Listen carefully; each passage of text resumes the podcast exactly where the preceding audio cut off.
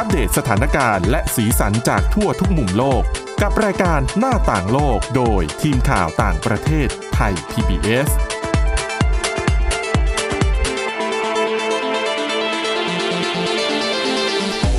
วัสดีค่ะ ต้อนรับเข้าสู่รายการหน้าต่างโลกนะคะ มาอัปเดตสถานการณ์แล้วก็สีสันจากทั่วทุกมุมโลกกับทีมข่าวต่างประเทศไทย PBS ค่ะ วันนี้อยู่กับคุณวินิษฐาจิตกรี คุณจารุพร โอภาสรัฐและดิฉันทิพย์ตะวันเทียนในพงค์ค่ะ สวัสดีค่ะ สวัสดีค่ะ สวัสดีค่ะ เมื่อวานนี้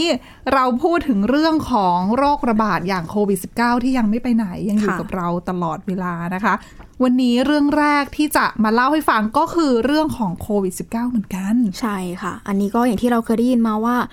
ผู้ที่เคยติดเชื้อโควิด -19 ส่วนมากก็จะมีภาวะหรือว่าอาการสมองล้าค่ะงานวิจัยชิ้นนี้ก็ออกมาเขาเรียกว่าออกมาช่วยยืนยันว่า อืม วิจัยมาแล้วมันเกิดขึ้นบ่อยจริง ๆ งานวิจัยชิ้นนี้มาจากมหาวิทยาลัยออกฟอร์ดนะคะ พบนะคะว่า 2 ปีหลังจากที่ติดเชื้อโควิด -19 เนี่ยผู้ป่วยส่วนใหญ่มักจะได้รับการวินิจฉัยนะคะ ว่ามีอาการสมองล้า สมองเสื่อม รวมไปถึงโรคของลมบ้าหมูด้วยอืมซึ่งเพิ่มมากกว่า เขาเรียกว่ามากกว่าจำนวนผู้ป่วยที่ก็มีอาการติดเชื้อ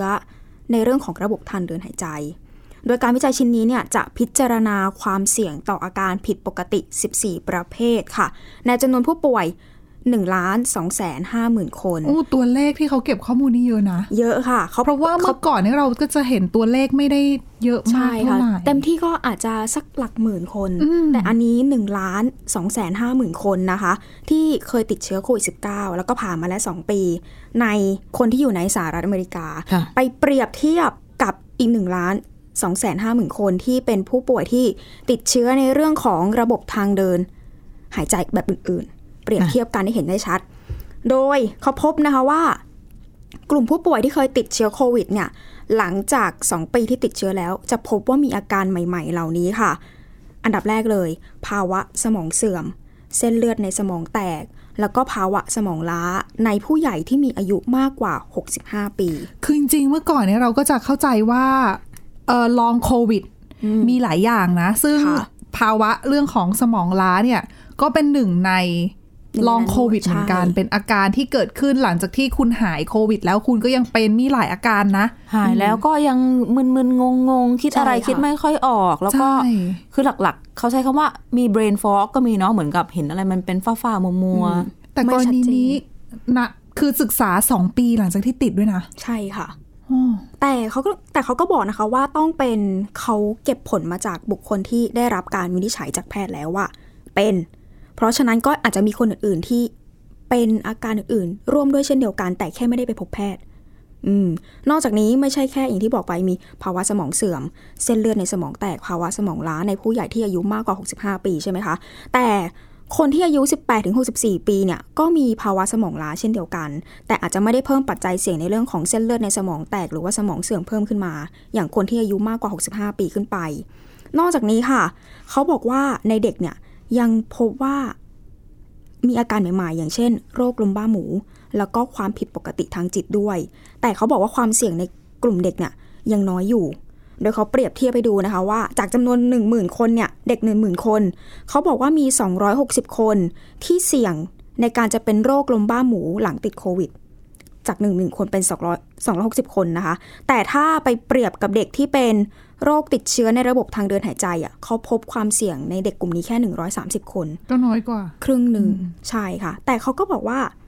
ถือว่า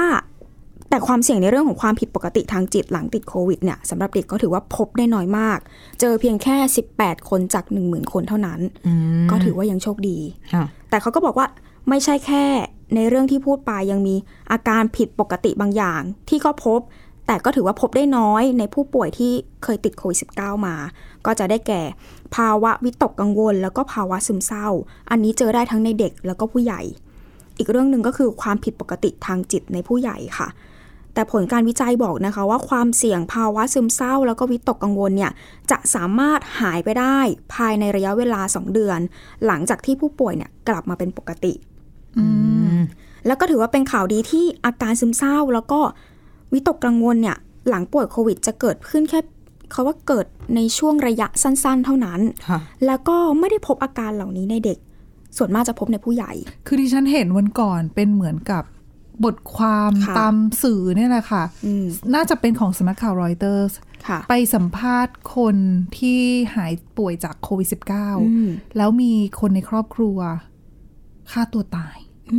มเพราะเขาบอกว่าสาเหตุเนี่ยมาจากลองโควิดเนี่ยแหละ คือบางคนก็อาจจะเป็นกรณีที่เรื่องของสภาพจิตใจค่ะส่วนบางคนเนี่ยก็เป็นในลักษณะที่ว่า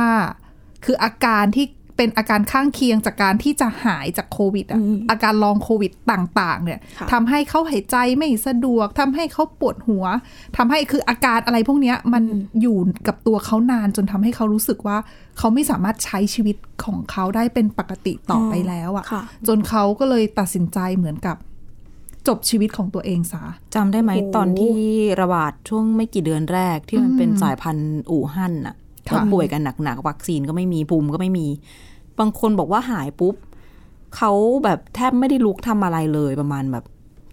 สี่ห้าหกเดือน เพราะว่ากล้ามเนื้อเขามันไม่เหมือนเดิมเขาเขาลุกค่ะออกมาทำอะไรเขาก็เหนื่อยเขาก็เมื่อยก็ปวดตัมันวจะรู้สึกแย่ไงเนี่ยเชื่อว่าเลยอืมเชื่อว่าคนที่เจออะไรแบบเนี้ยแล้วมันแบบเป็นปีๆแล้วไม่รู้มันจะหายเมื่อไหร่ วิธีรักษาก็ไม่มีสาเหตุหมอยังตอบไม่ได้เลยอะ่ะอ้าวก็ถูกก็ไม่แปลกที่เขาจะแบบ คิด แล้วเขาบอกว่าตัวเลขของคนที่เหมือนกับเป็นลองโควิด แล้วค่ะตัดสินใจฆ่าตัวตายนี่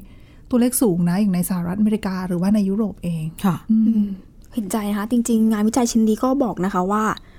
คือมันยังมีข้อจำกัด แต่เขาบอกว่าความโควิดเนี่ยทำให้เกิดความผิดปกติทางสมองและจิตได้อย่างไรเนี่ยอืมยังไม่เป็นที่แน่ชัด แต่ผู้เชี่ยวชาญจำนวนหนึ่งเขาบอกว่า มันเป็นเพราะว่าการเกิดริ่มเลือดขนาดเล็กในสมองไง ก็เลยทำให้เป็นอืมแต่ผู้เชี่ยวชาญอีกท่านหนึ่งเขาบอกว่าจริงๆอะเป็นเพราะว่าโควิด เนี่ย มันมาเปลี่ยนวิถีการดำเนินชีวิตของผู้คน ยังไงอะ พอเหมือนพอบอกว่า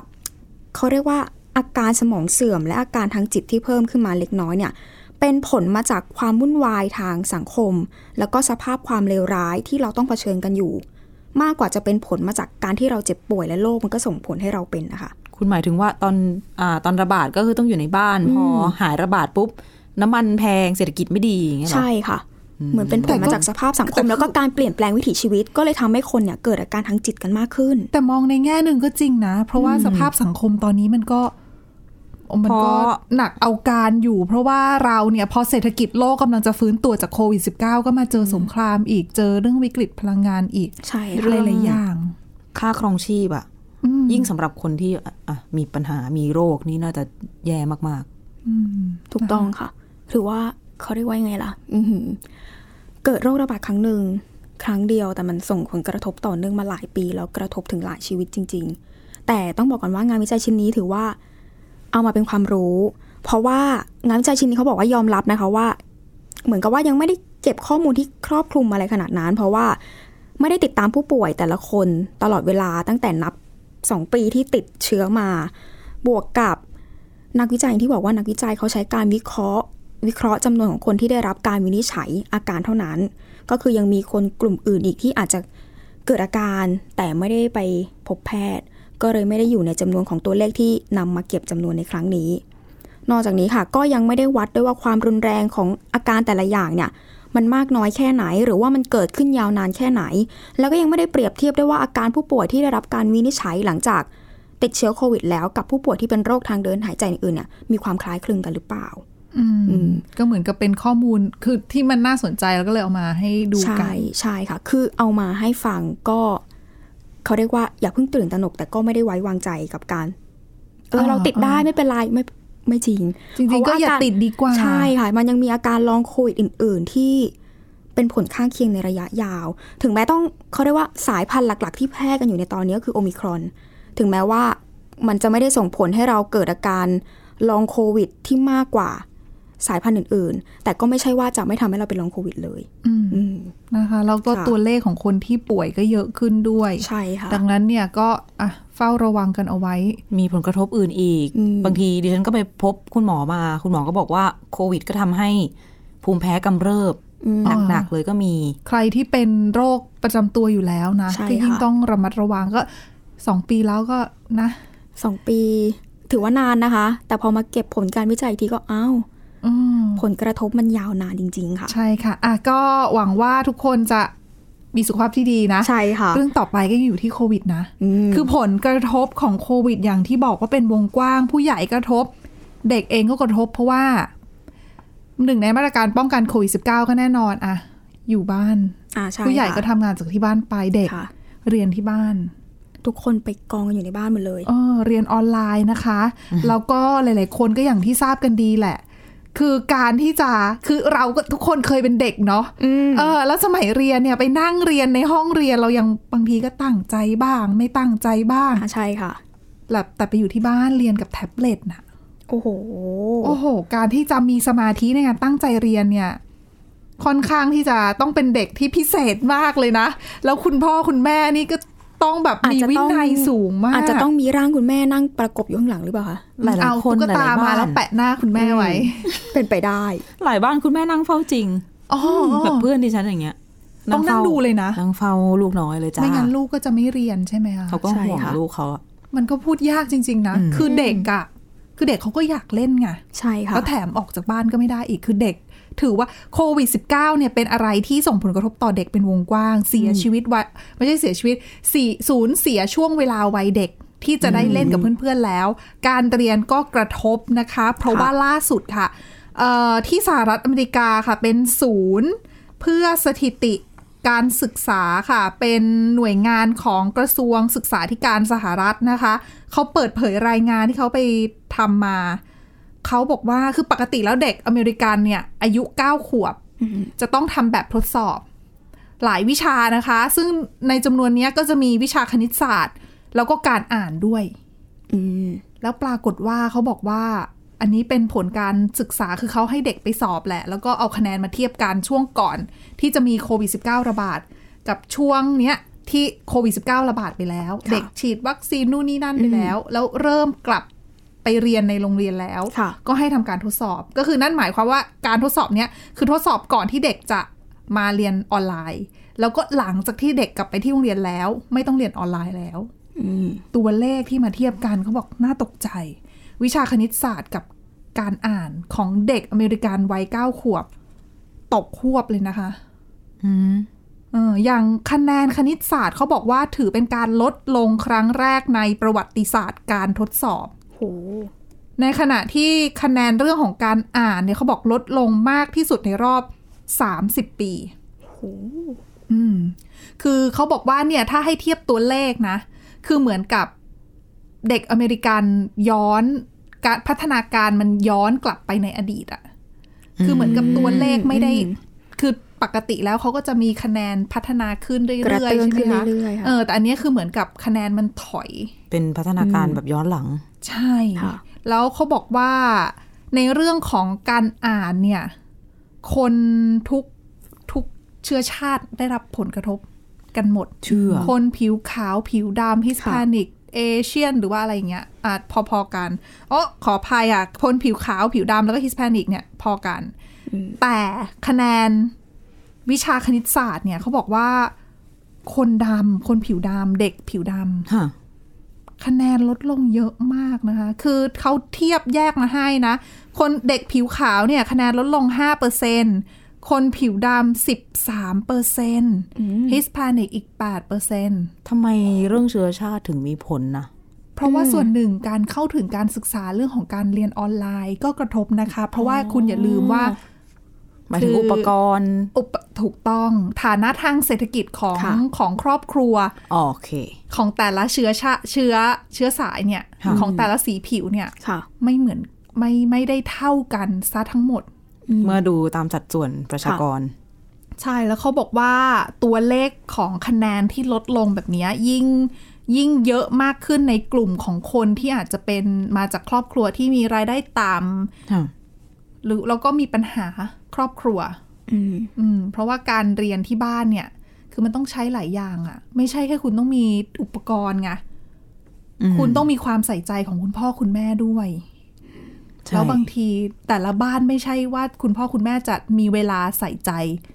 ลูกๆได้เหมือนกับบ้านอื่นๆไงงานก็ต้องทำเงินก็ต้องใช่หาค่ะเนาะใช่ยิ่งดังโรคนั้นระบาดเนี่ยมาเศรษฐกิจก็ถดถอยก็ต้องยิ่งทำแล้วเขางานบอกกันปัญนะคะหานี้เนี่ย เรื่องคะแนนลดลงเนี่ย เกิดขึ้นทั่วประเทศนะคะ ไม่ใช่ว่าภาคไหนอืม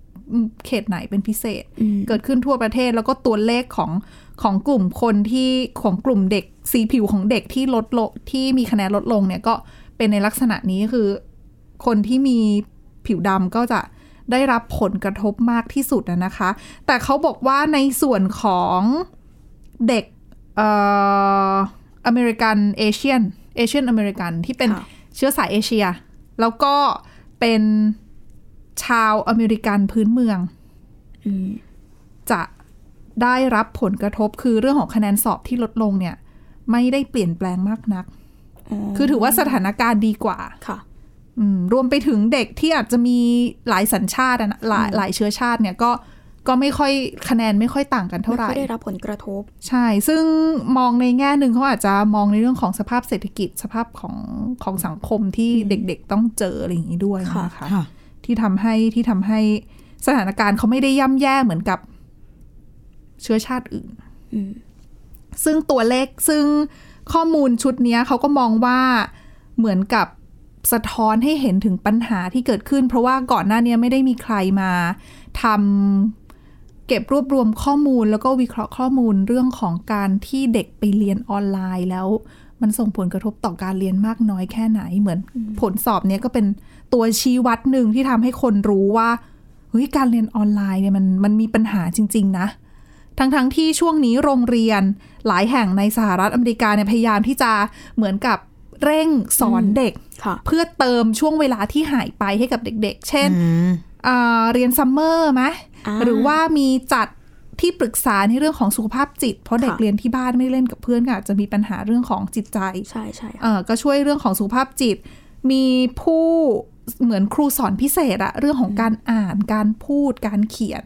คือเหมือนพยายามฟื้นค่ะ ให้เด็กๆ แต่ว่าสิ่งเหล่านี้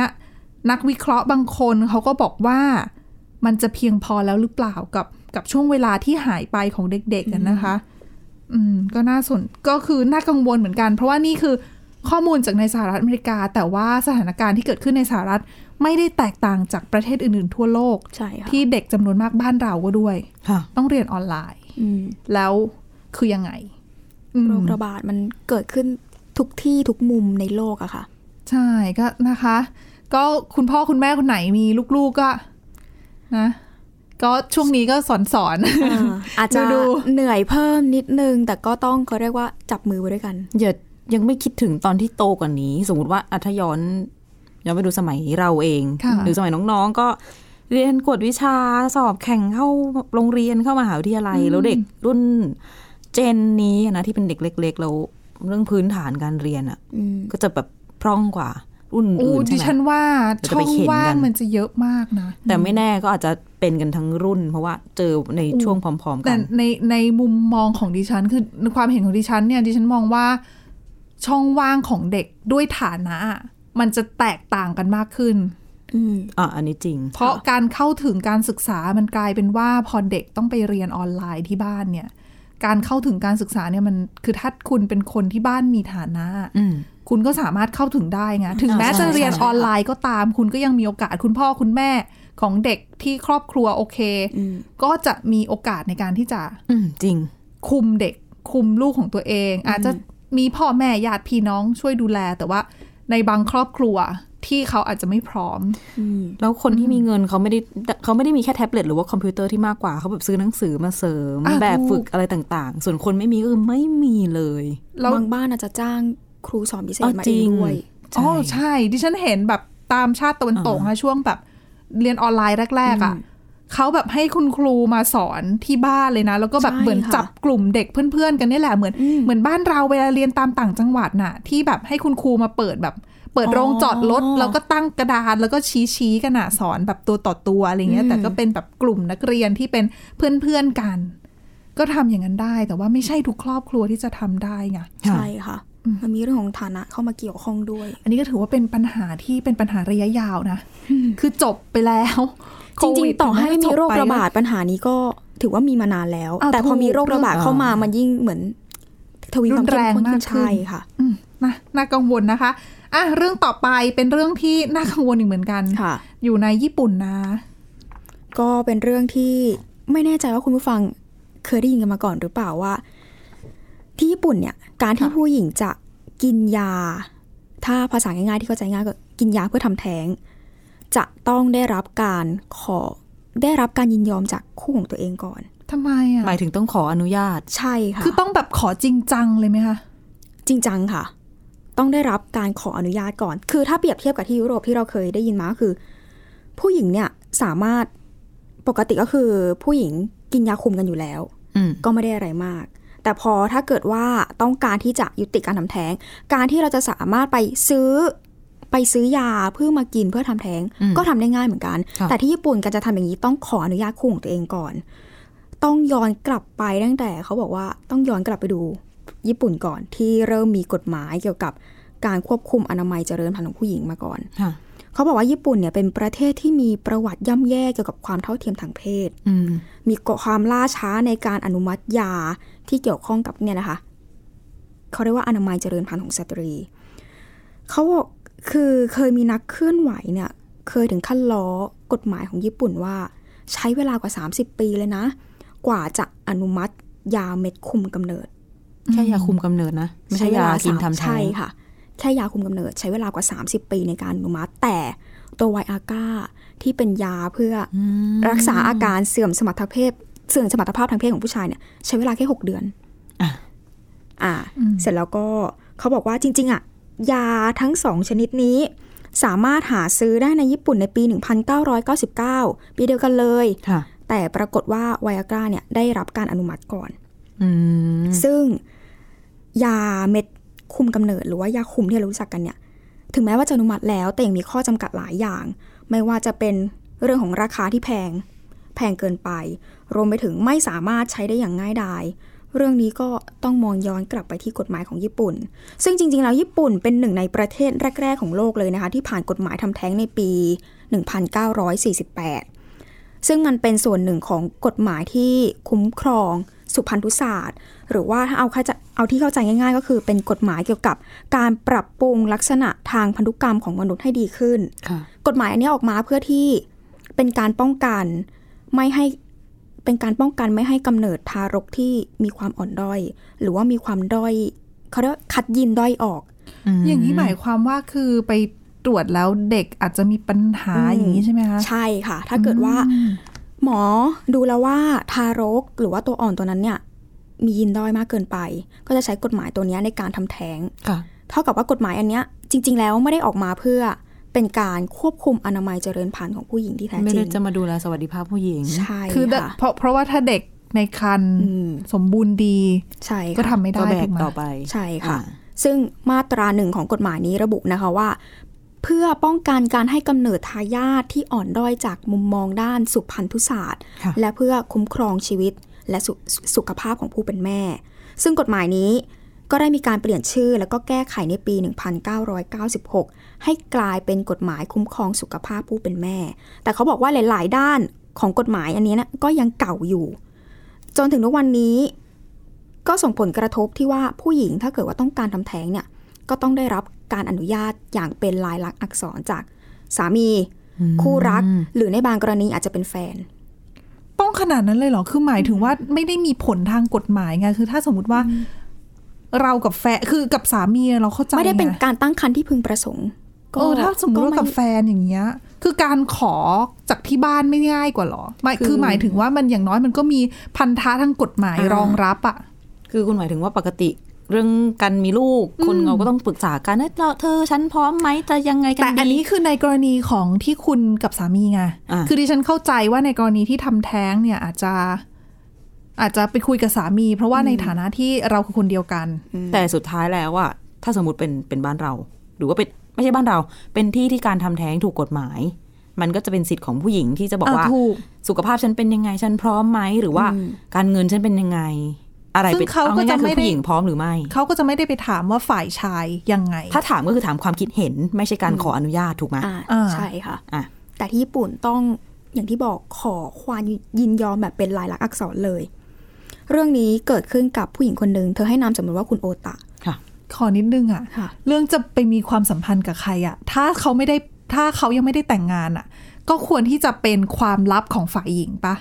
คือหมายถึงว่าถ้าในกรณีที่ฝ่ายหญิงถ้าจะทำแท้งเราต้องไปขอคำยินยอมจากฝ่ายชาย แล้วเป็นลายลักษณ์อักษรนั่นหมายความว่าฝ่ายหญิงก็ต้องเปิดเผยว่าคนนั้นคือใคร อ่าใช่ค่ะ แล้วถ้าเกิดเป็นกรณีที่ไม่ได้ยินยอมล่ะ อืมอืมอืมเออ มันยากมันคำถามตามมาใช่เยอะค่ะนะ จริงอืมแสดงว่ามันก็ยังมีจุดโหว่อยู่ อืมช่องโหว่อยู่ใช่ค่อนข้างค่ะเยอะนะคะแต่เรื่องนี้ก่อนคุณโนตะเขาออกมาเล่าให้ฟังว่าค่ะ เธอเนี่ยตั้งครรภ์หลังจากที่ก็มีเพศสัมพันธ์กับแฟนหนุ่ม แต่ค่ะแฟนหนุ่มของเธอเนี่ย ปฏิเสธที่จะป้องกันโดยการสวมถุงยางอนามัยอืมปฏิเสธด้วย ปฏิเสธอืม ฝ่ายชายปฏิเสธที่จะสวมถุงยางอนามัยค่ะแต่พอเสร็จแล้วพอเธอตั้งครรภ์เธอไปขอความยินยอมจากฝ่ายชาย ว่าให้เซ็นยินยอมให้เธอทำแท้ง ฝ่ายชายก็เลือกที่จะปฏิเสธอีกเช่นเดียวกัน อยากมีลูกเหรอ